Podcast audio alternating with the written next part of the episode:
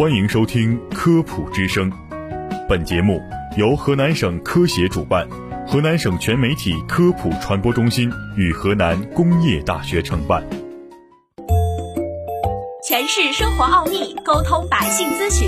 忙碌的一天，为您送来营养快餐。用最简单的妙招探索生活的奥秘，用最快捷的方式了解百科知识，打开视角，健康人生尽在生活百科。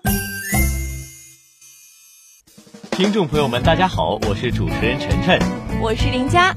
哎，林佳，你怎么打字这么用劲儿啊？这噼里啪啦的，我还以为你下一秒就要钻进电脑里吵架了呢。我正在和我的朋友争论，洗澡到底是用香皂比较好，还是用沐浴乳比较好？你说这到底用哪个比较好呢？在生活中呢，很多人洗澡喜欢用沐浴乳，也有人觉得沐浴乳滑溜溜的不如香皂洗得干净清爽。那么洗澡时究竟是用沐浴乳好还是香皂好呢？其实啊，从清洁能力看，香皂略胜一筹。香皂是肥皂的改良品，特点是咸碱性、去污力强。但同时呢，皮肤表面的油脂也会被它带走，皮肤更容易干燥。但是从舒适程度看，沐浴乳更为出色。沐浴乳属于化学合成洗涤剂，泡沫丰富稳定，性质温和，不刺激皮肤和眼睛。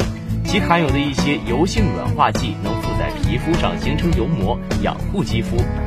那不少人应该都有过这样的体会：用香皂洗完澡，皮肤特别干，紧绷绷的。而用沐浴乳洗完，皮肤摸起来就会滑滑的，很舒服。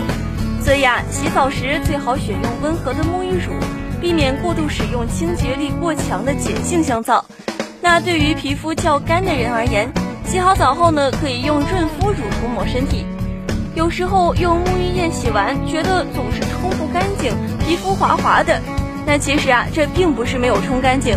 主要是沐浴乳表面活性剂与水中钙镁离子进行反应，在表面形成了一层稳定的水膜，起到了润滑作用，使肌肤更加的滋润。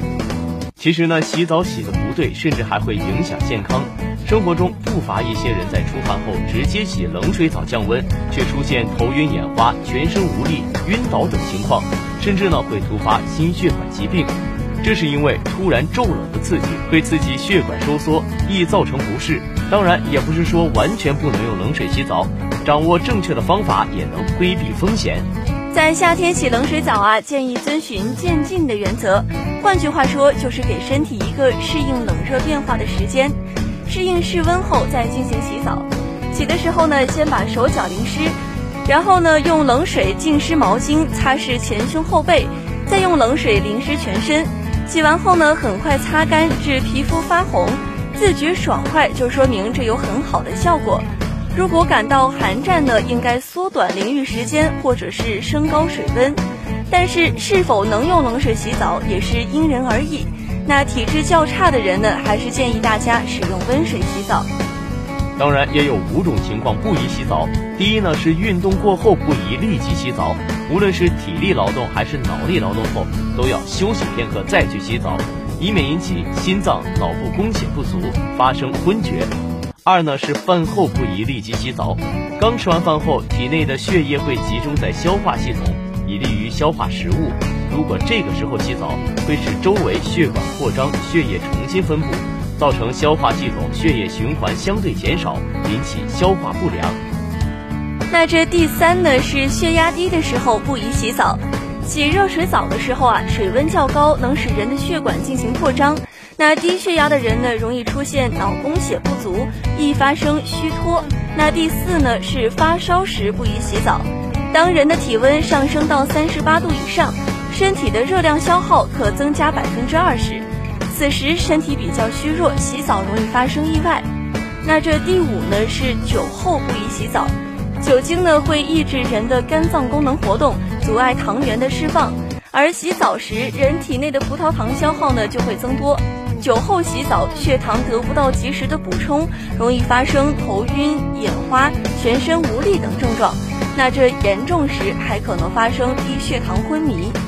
那么需要提醒的是，每次洗澡毛巾都要搓洗干净并且晾晒，不要总是放在潮湿阴暗处反复使用，很容易滋生各种细菌、真菌和支原体。同时呢，洗澡的毛巾一定要定期清洗、消毒和更换。